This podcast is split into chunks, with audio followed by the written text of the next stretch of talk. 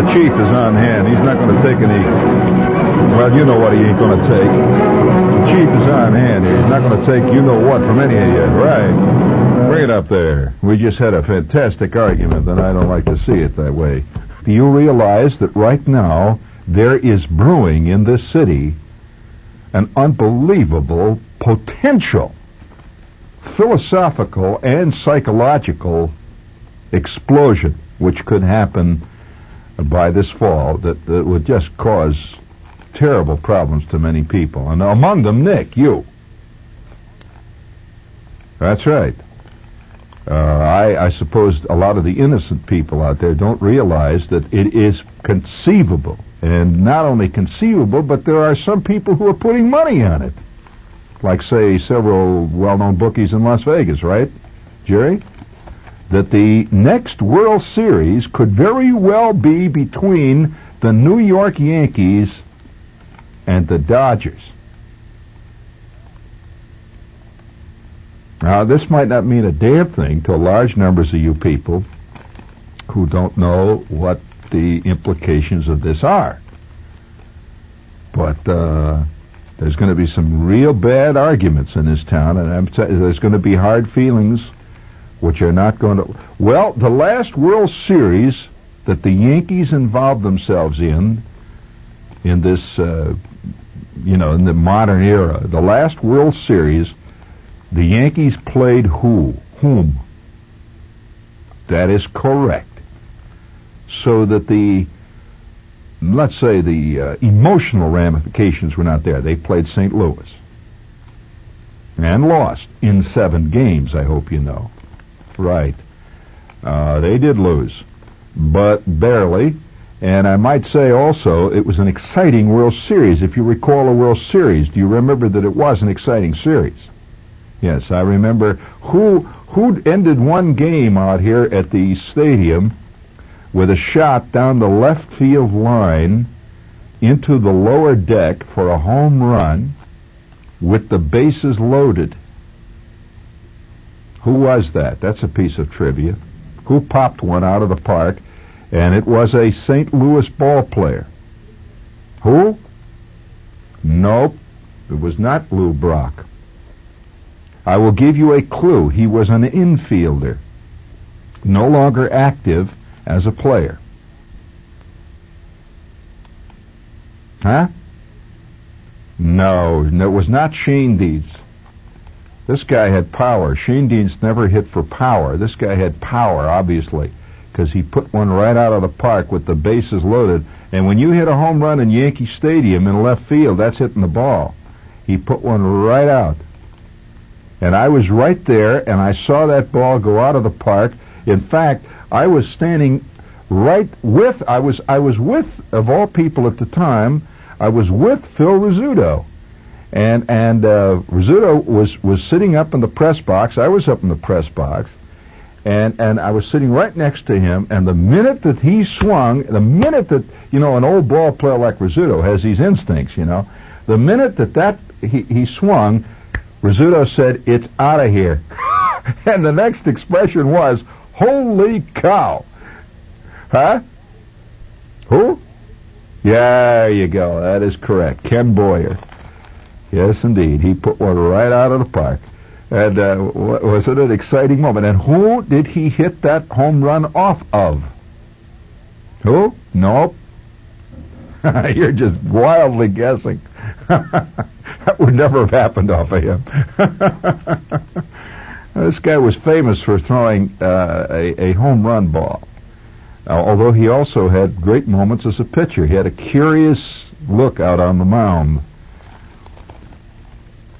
also a better than average athlete in another sport.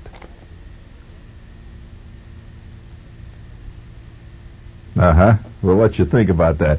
Now, I don't want to do this whole show. This is not a whole show on on uh, on that, but this is a this is a show about about uh, potential trouble spots that could hit.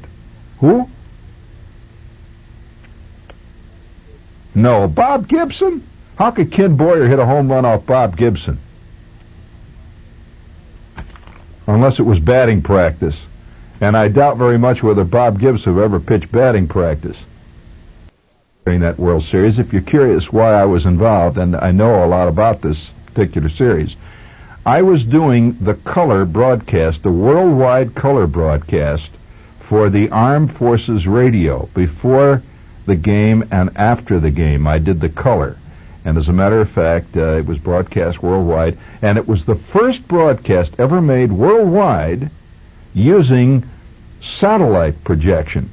In other words, it was being bounced by satellite. It was the first broadcast ever done and it was being bounced by satellite to the Far East, to Europe, all live at the at the time that it was actually happening, and I was out there doing the the color, and uh, I was involved deeply in that series.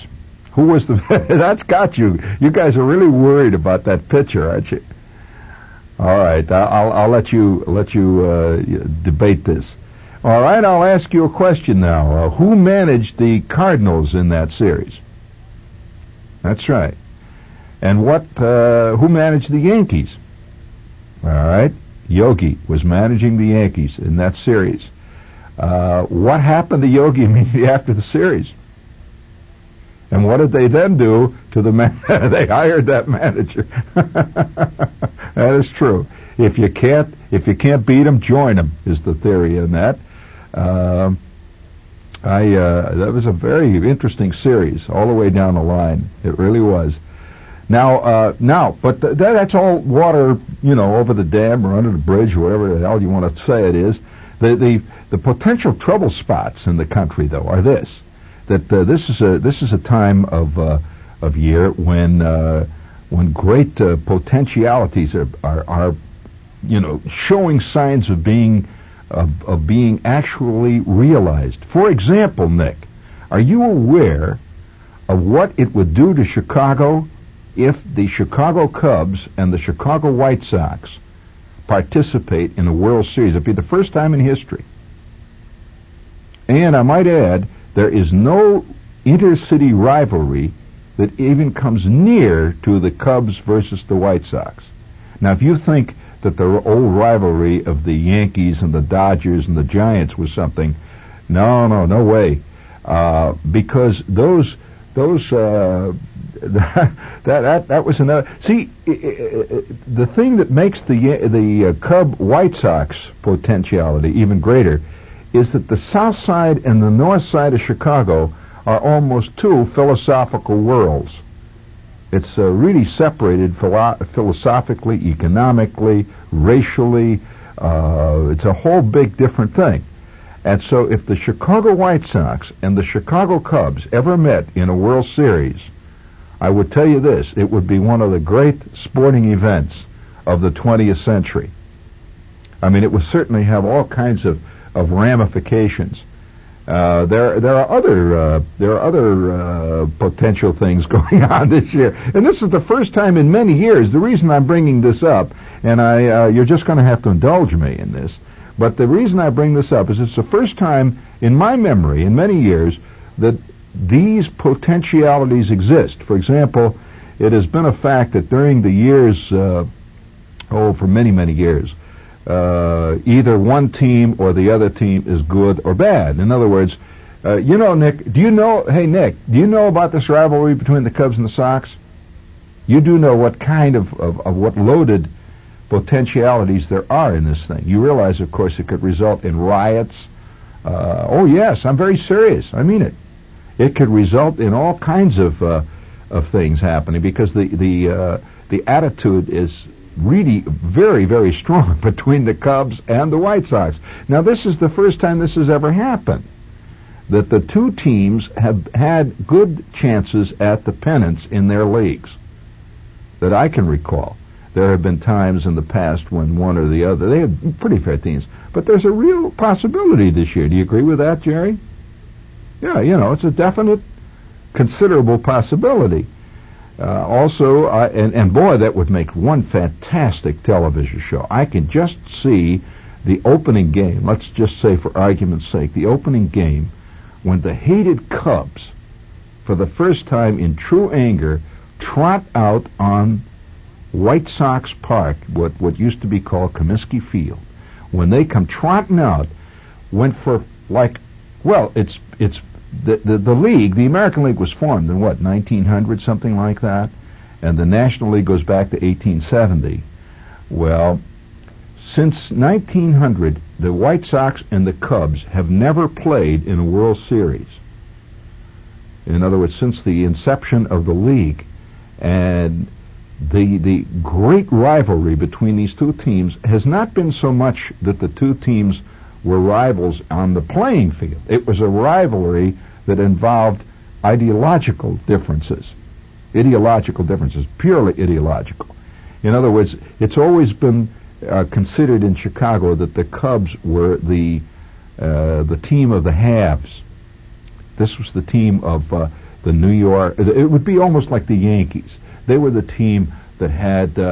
Uh, th- they were sort of like the Republicans, you know. They were the the team of the establishment. Uh, they had uh, they always had a lot of good players. They always had a lot of money. Wrigley always poured money into the team. They played in an elegant ballpark, you know, beautiful Wrigley Field, and it is a beautiful field. They were in a good neighborhood up on the north side, right near the North Shore, and uh, all the um, limousines would come up to see the the Cubs play ball. It was kind of the the elegant uh, Republican ball club, whereas the White Sox playing down on the south side. I mean, the White Sox. It was not at all unusual for a White Sox player to demand in his contract negotiations, Nick, before the season opened, that he get a new uniform. That after four years wearing the same uniform, that he wanted at least a new uniform if he wasn't going to get a, a raise, you know. That's a fact. They argued about things like that. I mean, it was really a, a, a have-not ball club. So now all of a sudden you have this possibility of a tremendous confrontation.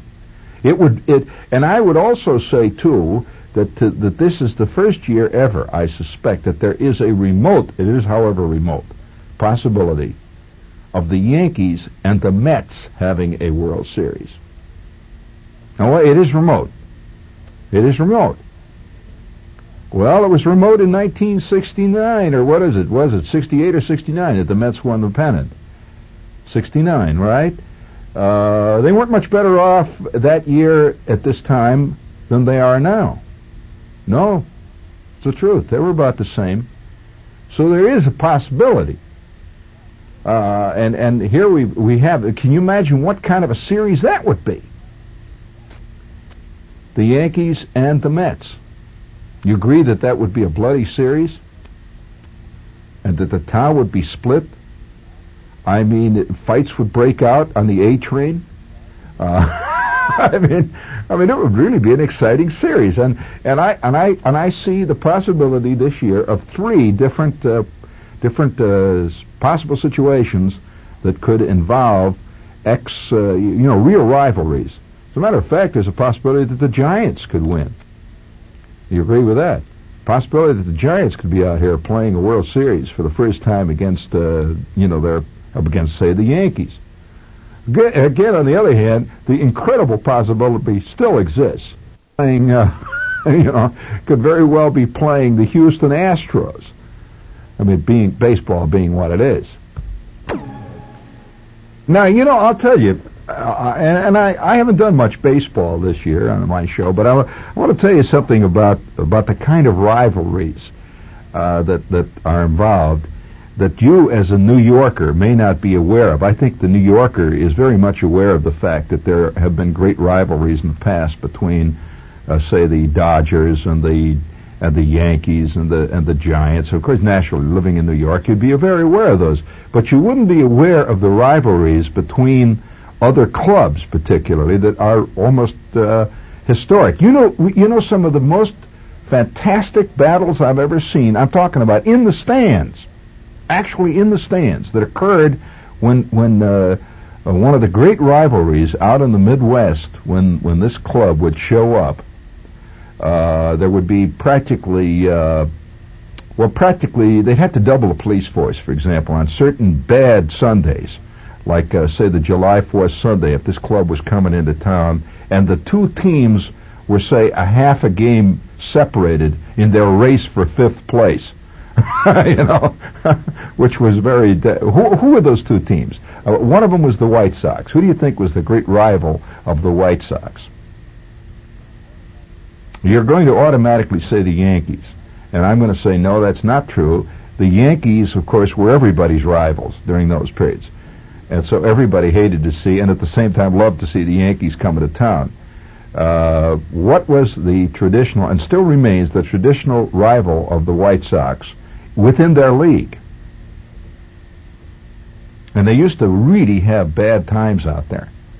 And the teams were quite similar at times, and uh, both teams had uh, pretty s- exciting ball clubs from time to time, especially the other one. And that's what drove the White Sox fans right up a wall. Because these guys actually went on to win the pennant a couple of times, which really bugged the White Sox fans. And they were rooting for them to lose. Who was it? Well, I'll tell you. No, not Cleveland. Detroit. Well, stop and think about it. These are these are two these are two cities, and a lot of the, the a lot of the natives of, of Chicago, you see, had come from Detroit, uh, as they call it out there, Detroit.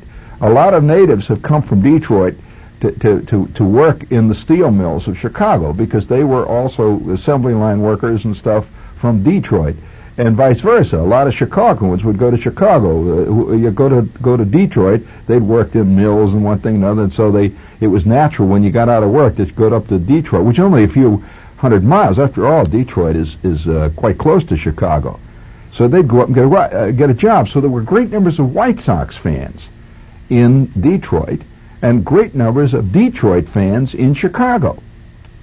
So when Detroit would come to town you'd see right down, split right down through the middle, there would be this great roaring crowd that were all Detroit fans, and they would usually sit in their own sections. They get these, and many Detroiters would make it their thing for the weekend to drive down to Chicago to see the game. They were living in Detroit.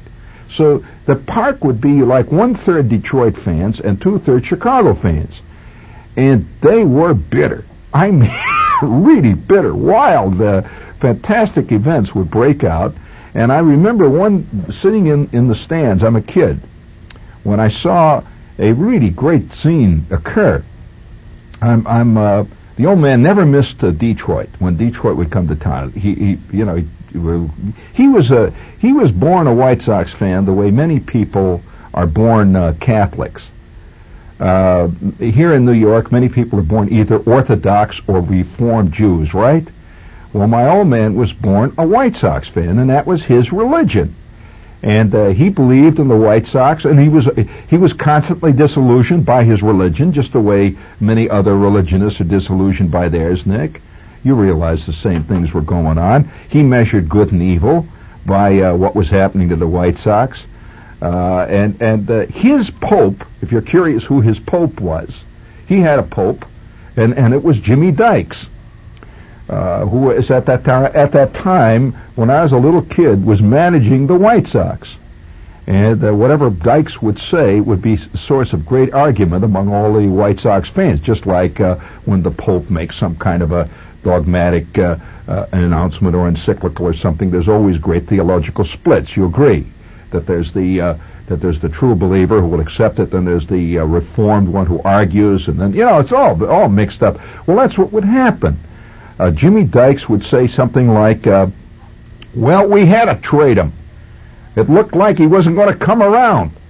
Well, at that point, there would be great arguments within the ranks of the White Sox true believers as to whether or not to accept Dykes' word that he must know something that none of us know, or that damn Dykes done it again. And then there would be this great argument, uh, all based, incidentally, on the on the premise, of course, that the White Sox were the only team that counted. Well, when uh, when in the course of the ordinary uh, American League schedule, it would appear that the Detroit Tigers were scheduled to play a doubleheader in Comiskey Park on a Sunday. This preparations would be made for like a month in advance. Guys would go down to Comiskey Park, they'd call up, they'd write, they'd phone to get tickets. And these were always giant sellouts, even when the teams were playing like, uh, you know, both of them were down in the cellar. Didn't matter because the minute they got out on the field, something was going to happen. There was no love lost between these teams. And at one point, the White Sox bought an outfielder, a hated outfielder, from from the Detroit Tigers, and he moved over to the Chicago White Sox. He was a good outfielder, a good hitter, very colorful player. Who was that? And, it, and at the peak of his career, and it caused fantastic uproars. Well, it, it, in present day terms, it would be the same thing. Who would you consider is an archetypical Met? Would you say Seaver? Or would you say Kranepool?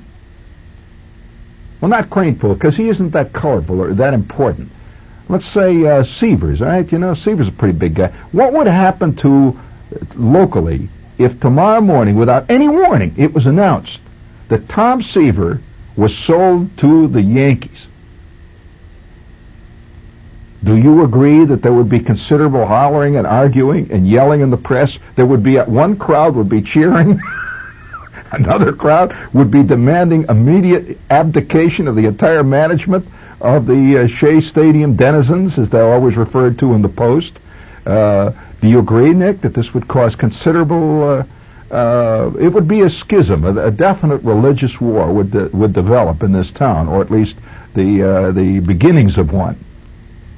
I mean, uh, it uh, it would cause. Well, this is what happened. An outfielder moved right from center field in the in the in Detroit, and he was a top one, and he moved to Chicago.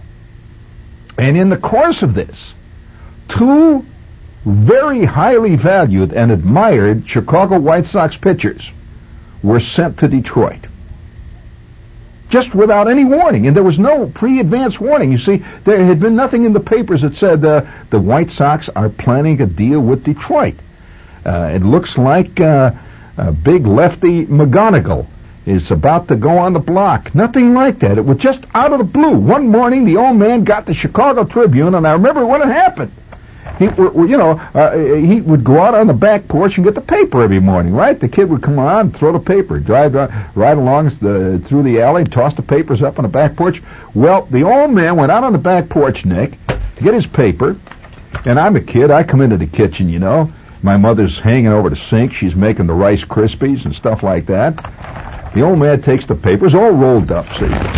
He unrolls it. Well, he, he had a he had an automatic way of doing. It. He would automatically unroll the paper. No matter what was on the front page, he would automatically go to the first page of the sports section to see, you know, the the, the sports section. Got it. And he would go back and read the other part of the paper later on. So he automatically turns to the sport page. I'm a kid. I'm walking in from the John, and I hear, "What the hell is this? What the hell is this?" and he looks at the paper and he he's pounding. He says, "What the hell? Hey!" And he jumps up and he runs into the phone. Now it's what? It's seven thirty in the morning. The old man never made phone calls before he went to work. You know, he went to work about it eight thirty, and usually before, you know, before eight thirty, before he left to go to work, he was always in a state of semi-shock. He would, uh, you know, he would shave, he would drink his coffee and look mad and smoke a couple of Lucky Strikes and finally say, all right, I'll be home about six and go staggering out. Well, he rushes into the phone. He picks up the phone, and you can hear him in the next room. Hey, Zubak! Did you look at the paper? Will you get the paper? Take a look at it. You won't believe it. Take a look at the paper. All right. You got the sport page. Look at that. What the hell is that about? And you hear this big argument going on. He hangs up. He comes back as he was alerting all the other White Sox fans that a fantastic thing had happened.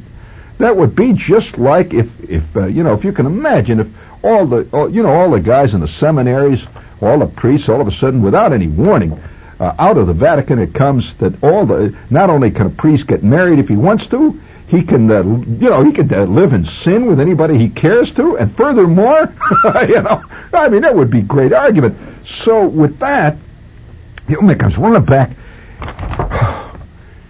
They had bought this outfielder from the Detroit Tigers. Well, to give you a basic uh, d- description of what it was like, do you remember when the Dodgers were at their very peak? Can you imagine what it would have been like if in the middle of this fantastic thing it was announced without any warning that Joe DiMaggio was sold to the Dodgers overnight. It would have caused some talk, wouldn't it? And more than that, Gil Hodges. Gil Hodges was sent over to the Yankees. And in addition to that, they sent Carl Furillo along with him and uh, Johnny Podres, There would have been some talk.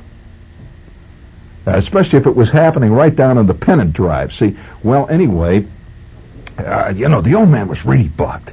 Oh, my God. Well, this led to one of the greatest uproars I have ever seen in a ballpark.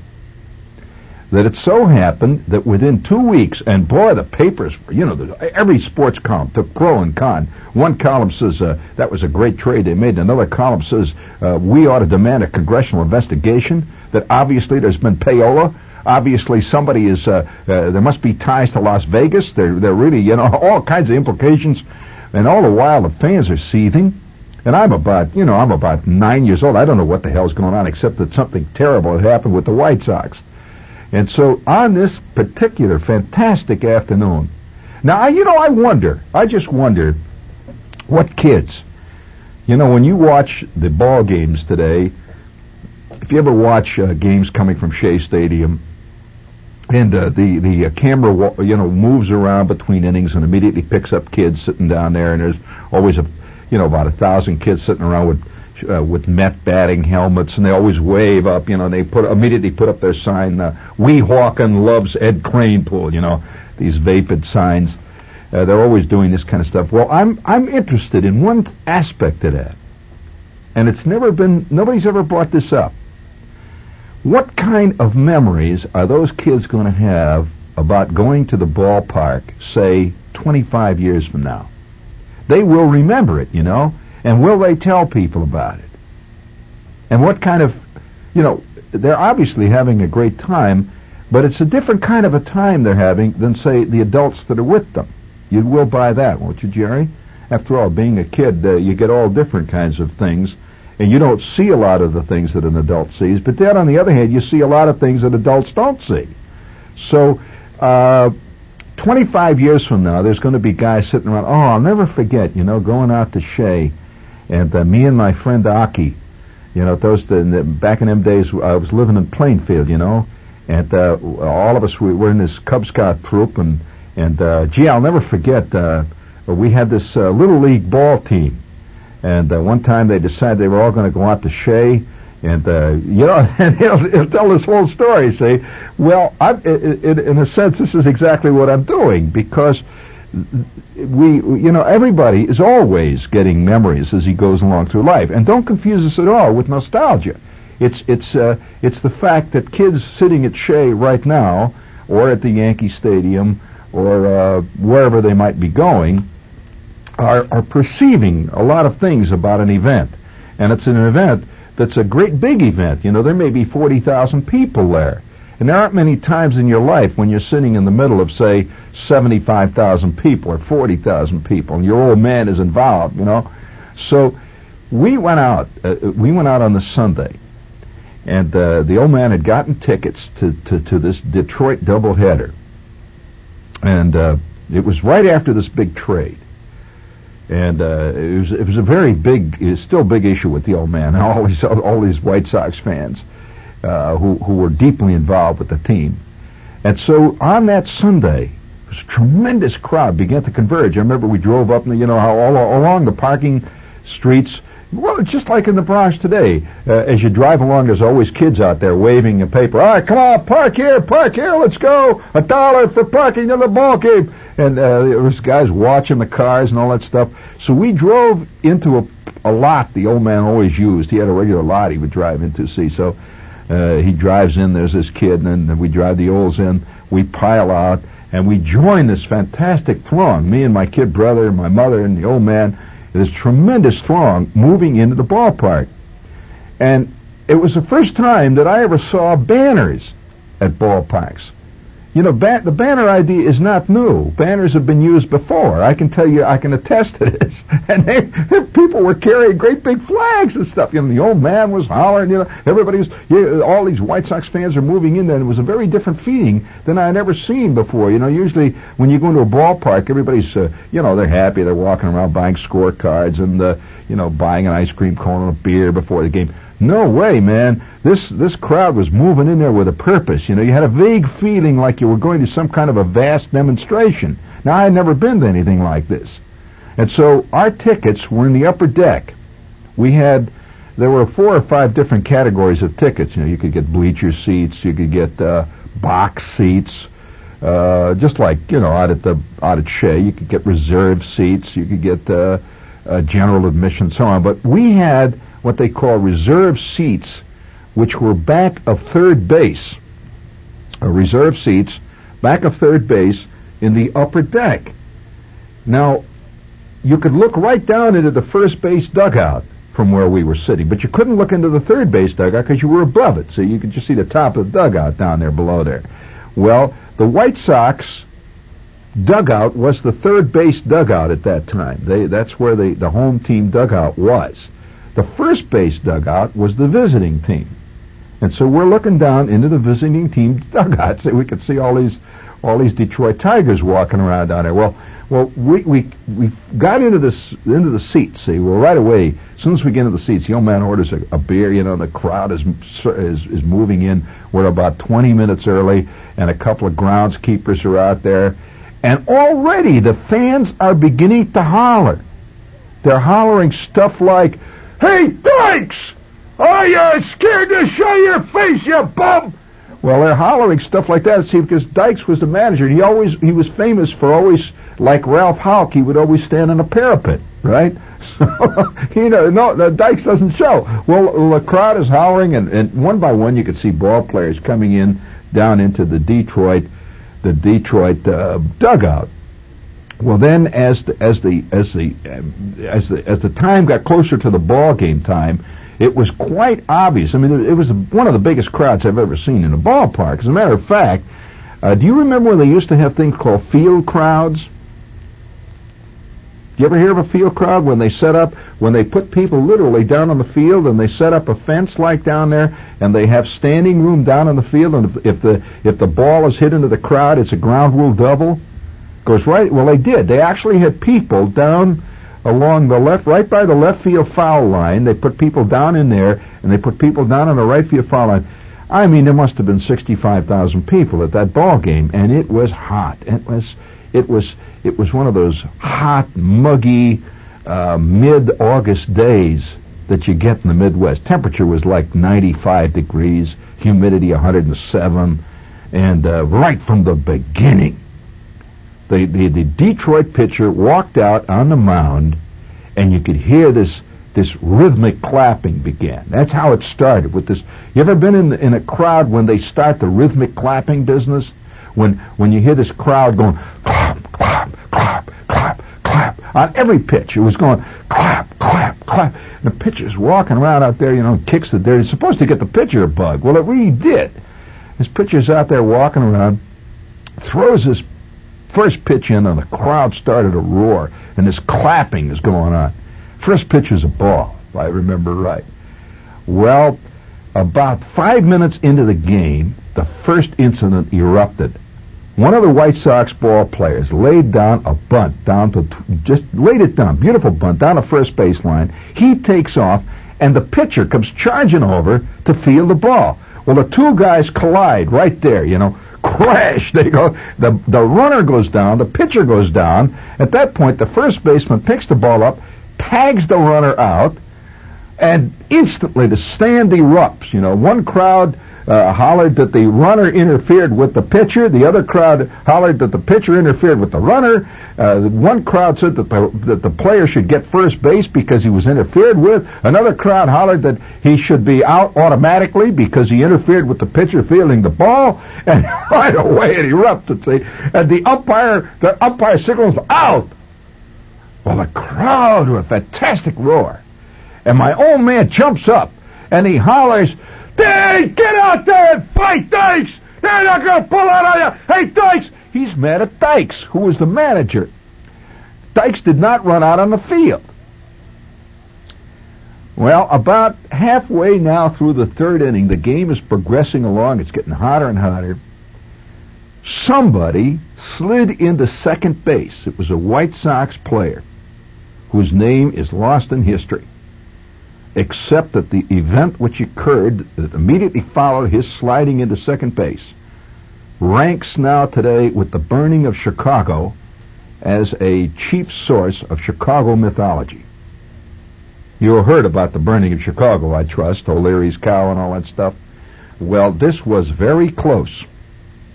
It is the third inning. The two teams are scoreless, nothing to nothing.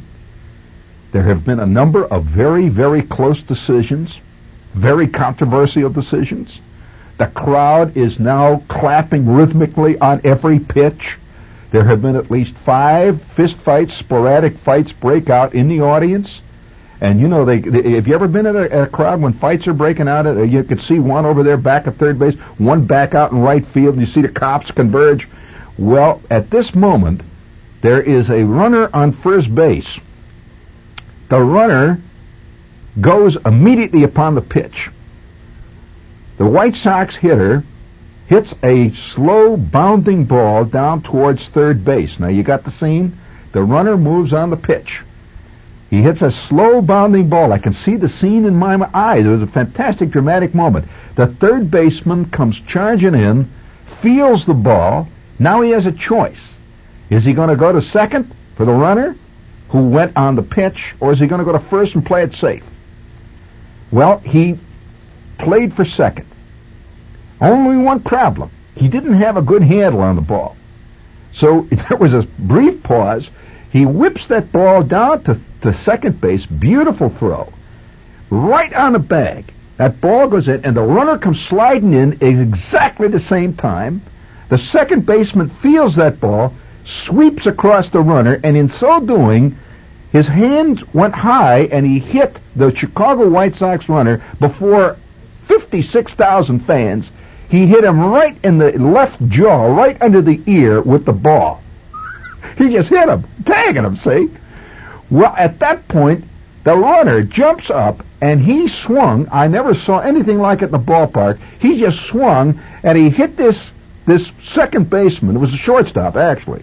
He hit the shortstop, one of the most fantastic right hooks I have ever seen outside of a prize ring. He hit him right, I mean, right in the eye. That guy went down like a sack of cement. Just pow, down he went. No words. He just got up and hit him. Down he went. Well, that instant, it was like the, it was like like nuclear fission had occurred. Both teams came charging out of the dugouts, both of them, just like like like like like two lines of of of football players. Yeah, you know, it looked like football line. They weren't even in, in, in, in rough formation. They just jumped out. They just charged out, and they hit right in the middle of the diamond around the pitcher's mouth, and engulfed the pitcher. they just hit like that. They just two waves. The the gray uniforms of Detroit, the traveling uniforms, the White Sox white uniforms with the big SOX on the front. They both hit right in the middle of the diamond, and I mean every member of the squad was out there. There were 50 guys fighting it out, and I mean slugging it out in the heat. They were rolling around. The trainers were out. Each trainer was fighting the trainer from the other club. I never saw anything like it. The umpires were out running around trying to pull these guys apart. No way. Umpires were laying on the ground. Fans started to pour out. The police were out there, and for over 45 minutes, the Chicago White Sox and the Detroit Tigers forgot all about baseball. They were involved in a pure fistfight. I mean, they were carrying guys off the field, their uniforms ripped off, guys with... I, and the old man is jumping up, you know, and he's hollering, Hey, Dykes, get after that guy! The old man was after Dykes. They kept yelling at Dykes to go fist fight with the manager of the Detroit Tigers. so all I got to say, friends, is the following. That any time two group of grown men who are professionals take to the arena with the avowed object of proving which one is going to best the other, the potentials are endless. You'll concede, Nick. All I got to say is that if at the end of this summer the Yankees play the Dodgers, God knows what'll happen. If the White Sox play the Cubs, my God, who knows? We've got an interesting fall.